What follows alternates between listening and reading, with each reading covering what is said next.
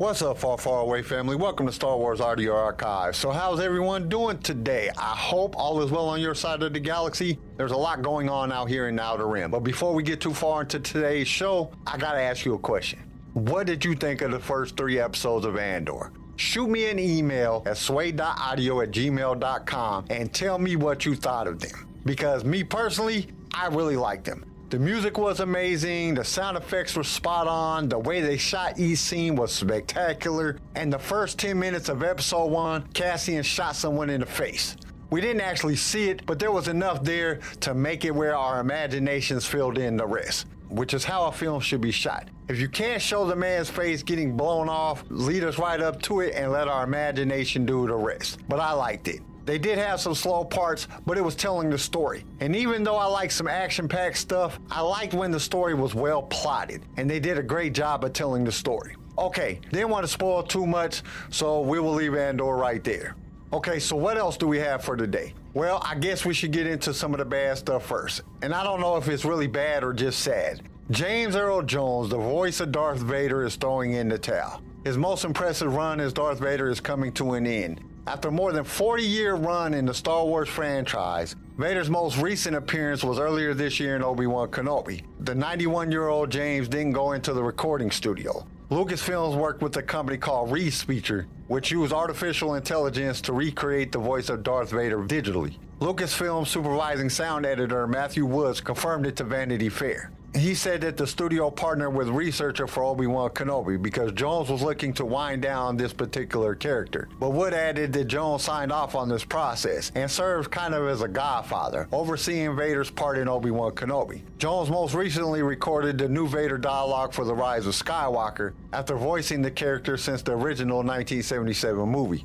In recent years, he also voiced Vader in Rogue One and the animated series Star Wars Rebels. Lucasfilms previously worked with Respeecher when they created the synthesized Luke voice in The Mandalorian and the Book of Boba Fett, which also made use of the advanced de-aging and deepfake technology to generate a younger version of the character, which is something that people didn't realize is that Luke's voice isn't real either. The Mandalorian creator Jon Favreau revealed it in the making of documentary, adding that the technology used in the show will get to the point you can't tell them apart, which I think is awesome and sucks at the same time. I love the fact that technology allows us to do that, but I would love it even more if the original actors could play the part. I don't think simulations can ever beat the real thing. Okay, what else do we got for news?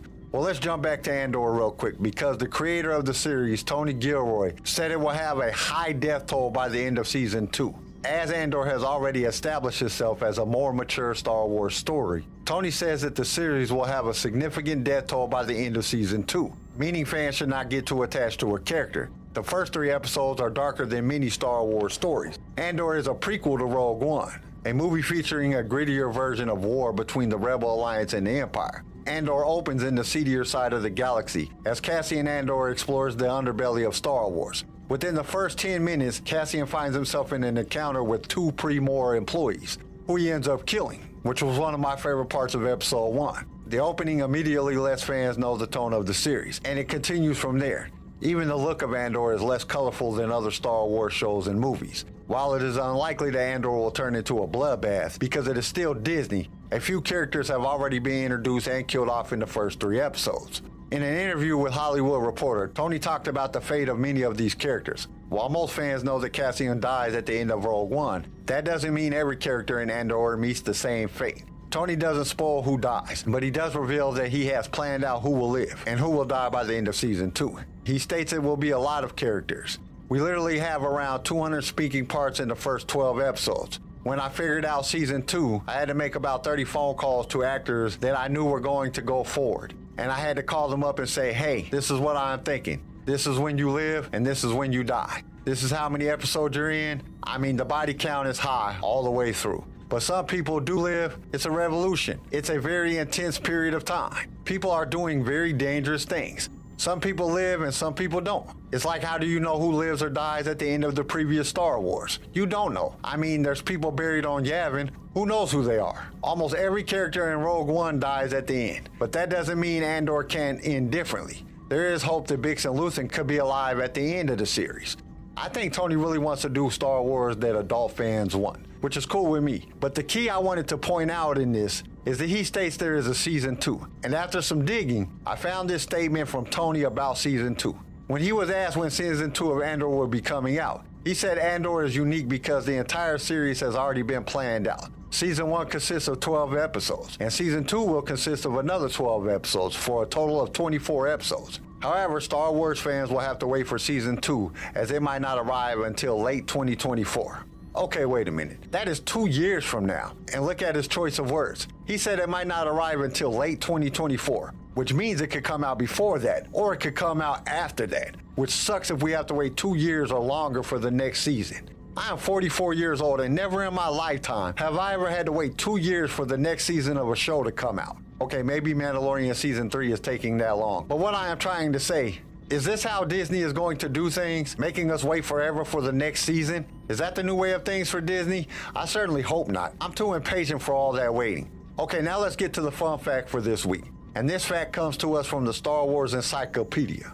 The basic tenets of the Jedi Code was based on a writing of Jedi Master Odan-Urr, who wrote down the code 4,000 years before the Battle of Yavin. But the crazy part is the philosophy never changed. It never got updated, it never went different. It was that way for 4,000 years, all the way up till the Jedi were defeated. That's crazy. Obi Wan probably still followed it. Yoda probably still followed it. Every Jedi probably still followed it. Maybe not Luke, just because Luke really probably didn't know it. I don't think we ever hear it in any of the movies but I have a feeling it, it never changed. Okay, so I think that's enough of all that. Let's get to Brotherhood. Because when we left off last week, Anakin was having some difficulties with the younglings. He didn't think it would be that hard to teach them. Then he finds out that they're going on tomorrow's mission, so he really doesn't know what to do. And I can't wait to find out how he handles this. So let's get back to the story now. But first, we got the segue intro thingy.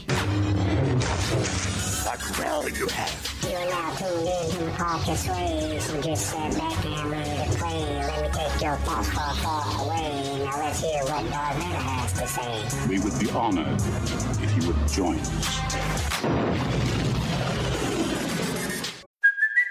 Hey, it's Kaley Cuoco for Priceline. Ready to go to your happy place for a happy price? Well, why didn't you say so? Just download the Priceline app right now and save up to 60% on hotels. So, whether it's Cousin Kevin's Kazoo concert in Kansas City, go Kevin, or Becky's Bachelorette Bash in Bermuda, you never have to miss a trip ever again. So, download the Priceline app today. Your savings are waiting.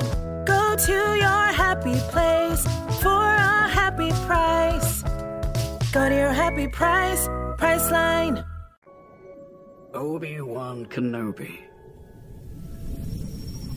Despite his various dealings with the Trade Federation over the last decade, including the toothless trials of Nute Gunray, this marked the first time that Obi-Wan stepped onto Cato Neimoidia's soil.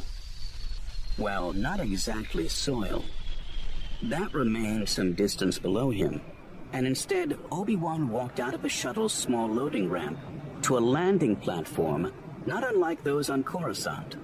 A long oval connected to a bridge that led into the city itself. On either side, further landing platforms of various sizes sat, from small spaces reserved for governmental use to a large port for commerce traffic, making this corner of Zarra more of a transportation hub than anything else. Despite the functional nature of the space, the surrounding structures represented the ornate aesthetic of Cato Neimoidia. A land bridge arch juxtaposed with rows of towers with intricate carvings up and down their walls. At the oval's lip stood a group of Neimoidian leaders. He recognized Minister Ayam from the other day, though he wasn't sure if the others were local representatives of Cato Neimoidia, or if they belonged to the greater Trade Federation contingent. However, two things were certain. First, Senator Lott Dod had kept his word and stayed out of it, which made it more likely these were local officials. Second, standing behind them was someone new. Someone who didn't seem to fit the picture. He angled his view, moving slightly to avoid drawing attention to his scouting efforts. Certain details clearly stood out from her pale skin to the intensity of her glare.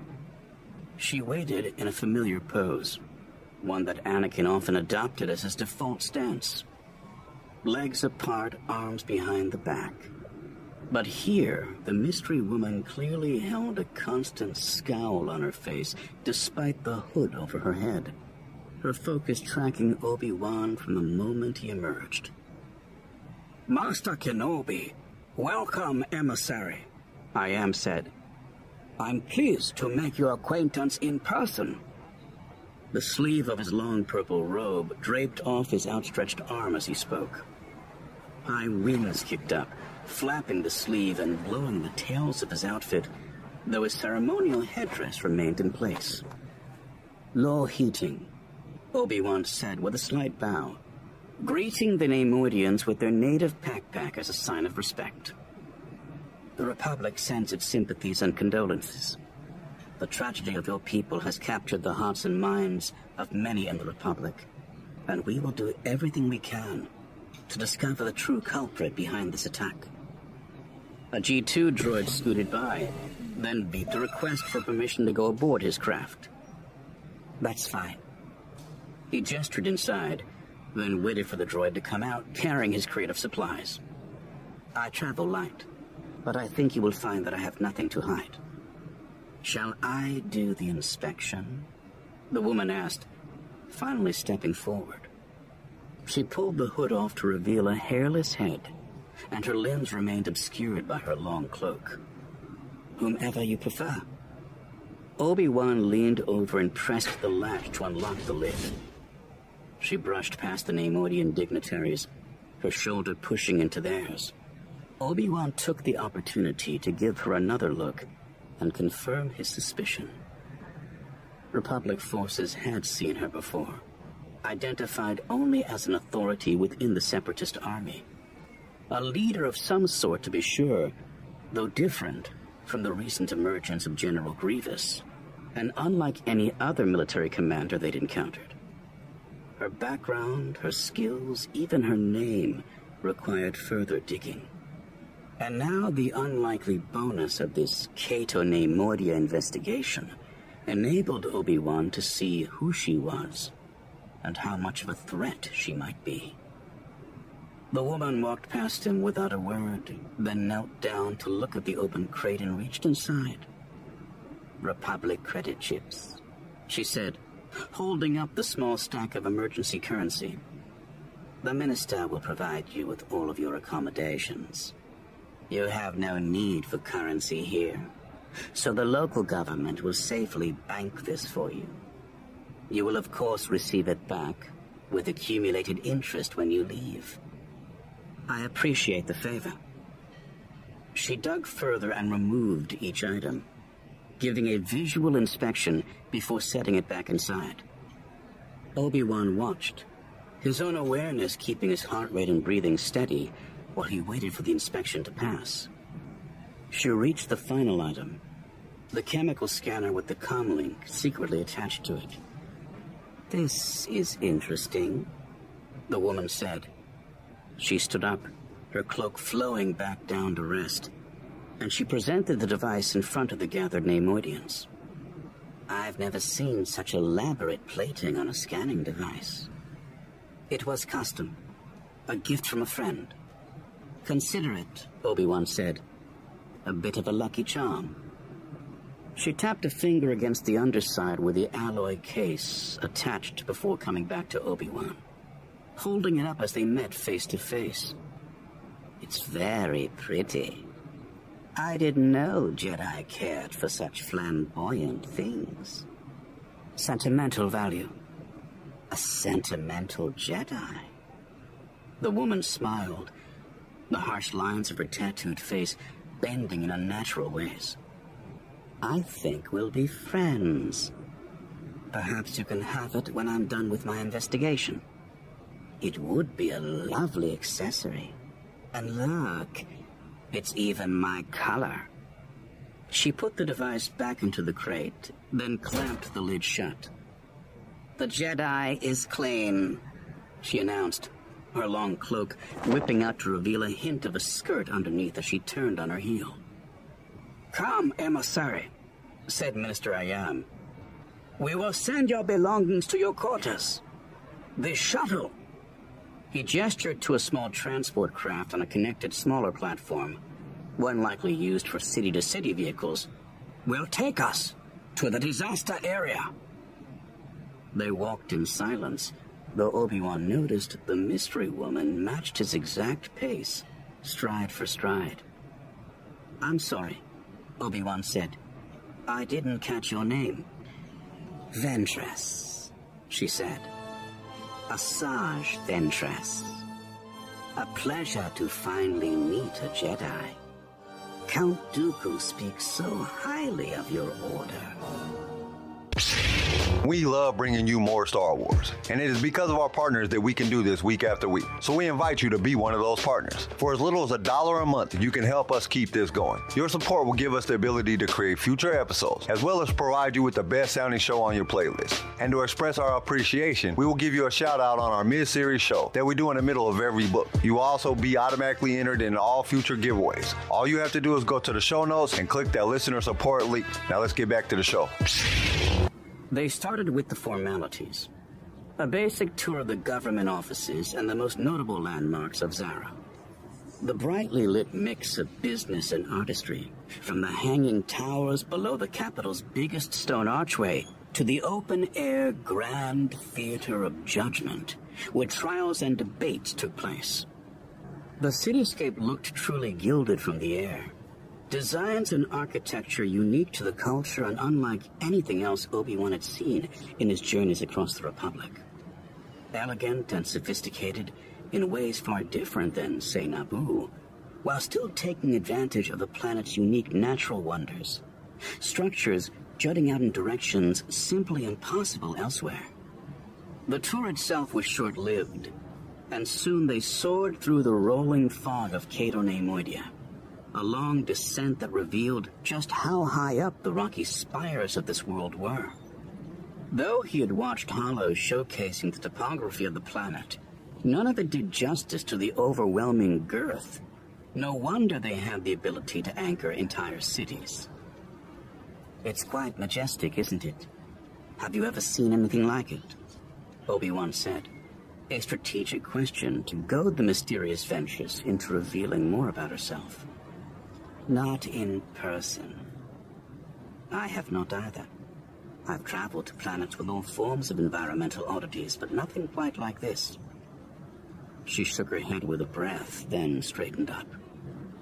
Let's dispense with the pleasantries. You wish to ask me something, Kenobi? Her direct line of questioning caught Obi-Wan's diplomatic sensibilities off guard.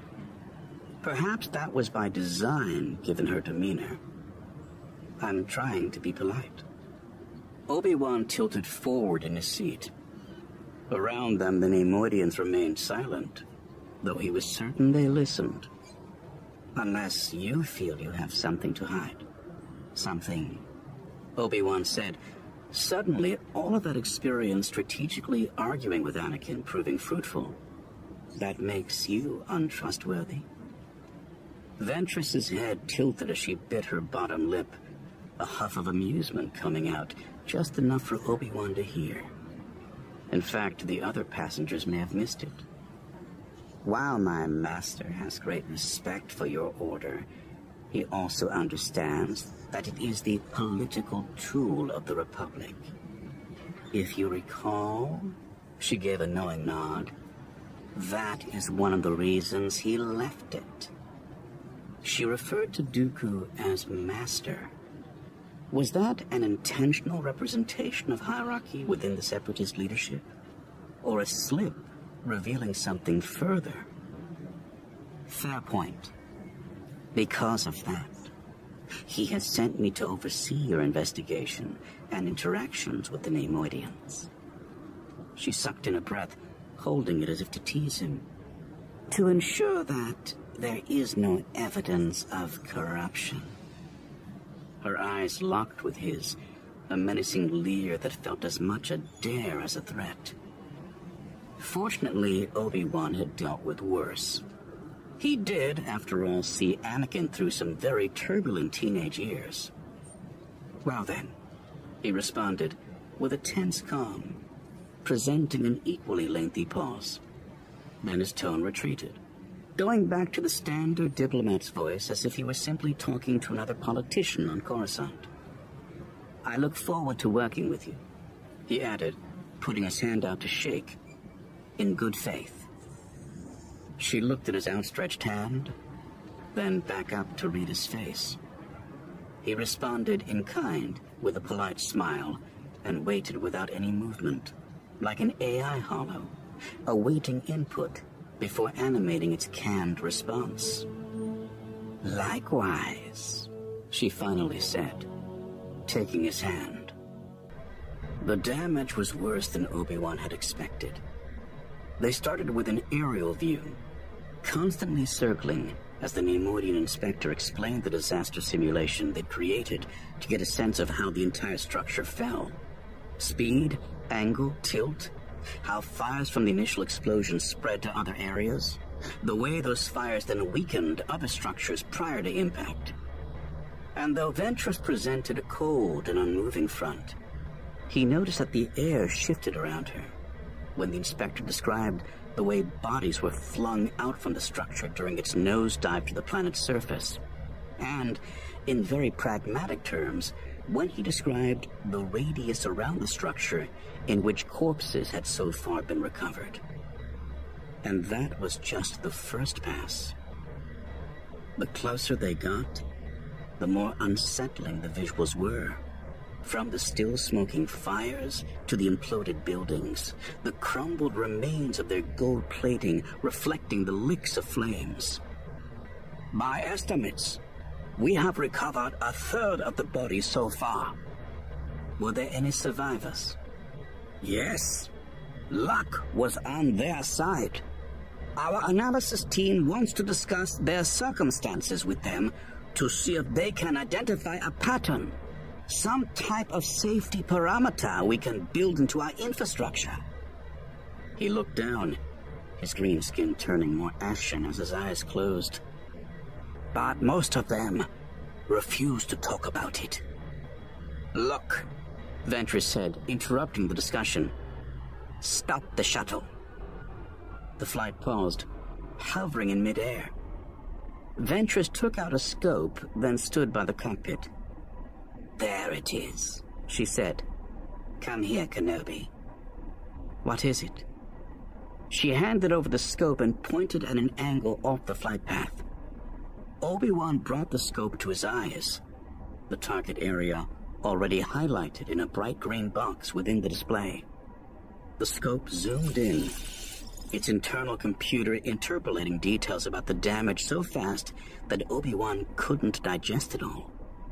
But the visual highlight was enough. This clearly was the remains of a strut built to secure the city block between spires. A charred burst indicating the center of an explosion. The blast points, she said, and as if by design, five further green boxes lit up, each framing clear burn marks. How many do you count? Six. Six blast points, each precisely laid out with exact spacing and angles to one another, probably calculated by computer. The destruction on the shredded end of the massive strut blanketed over a lot of the finer evidence.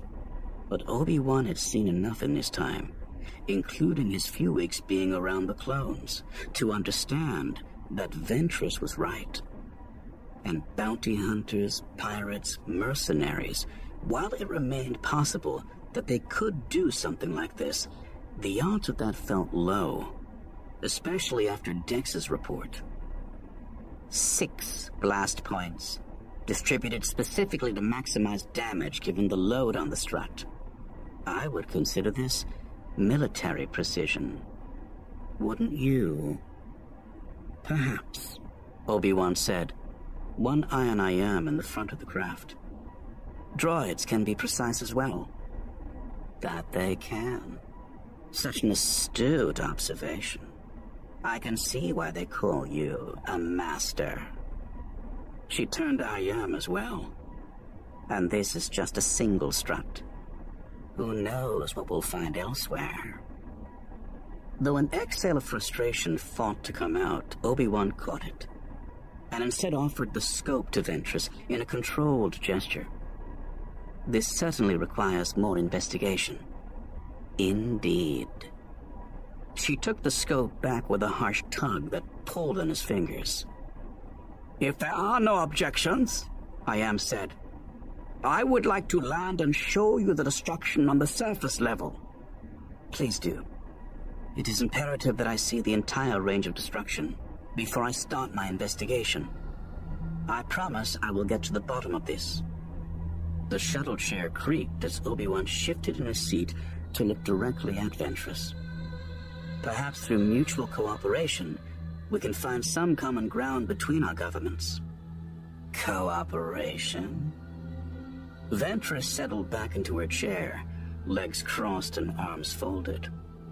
Light from outside reflected in the shuttle's cramped quarters, and Obi-Wan caught a glint of metallic reflection by her hip before she adjusted her cloak. Certainly. If you can win me over.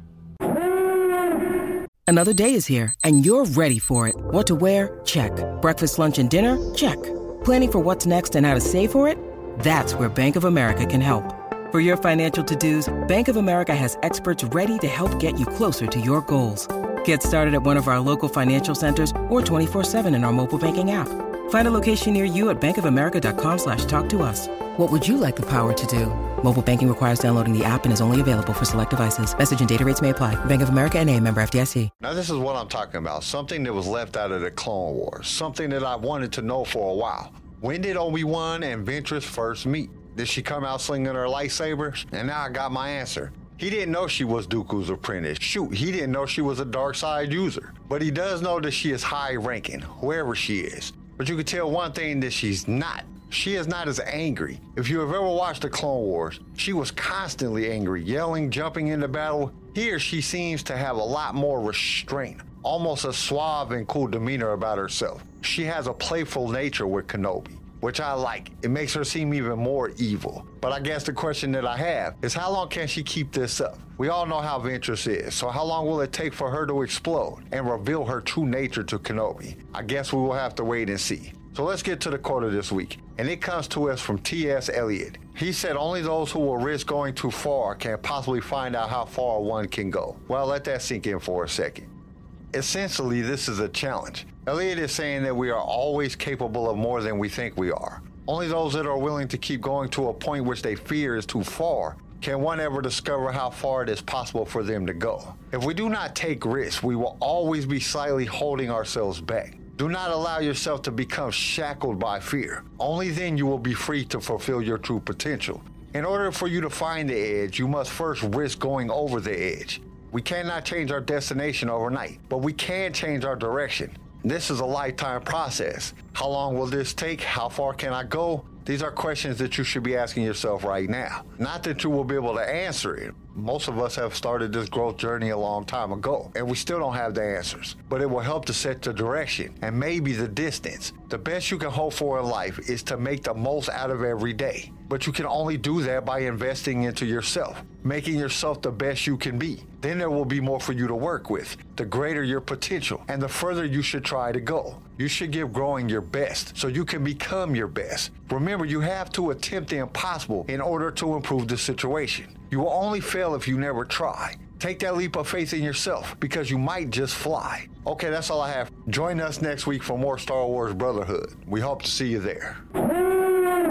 Thank you for listening to Star Wars Audio Archives. Join us next time for more Star Wars adventures. If you would like to listen to other episodes of the show, you can follow us on your favorite podcast directory. If you enjoyed the show, we would greatly appreciate a five star review. Once again, thank you for listening, and may the Force be with you.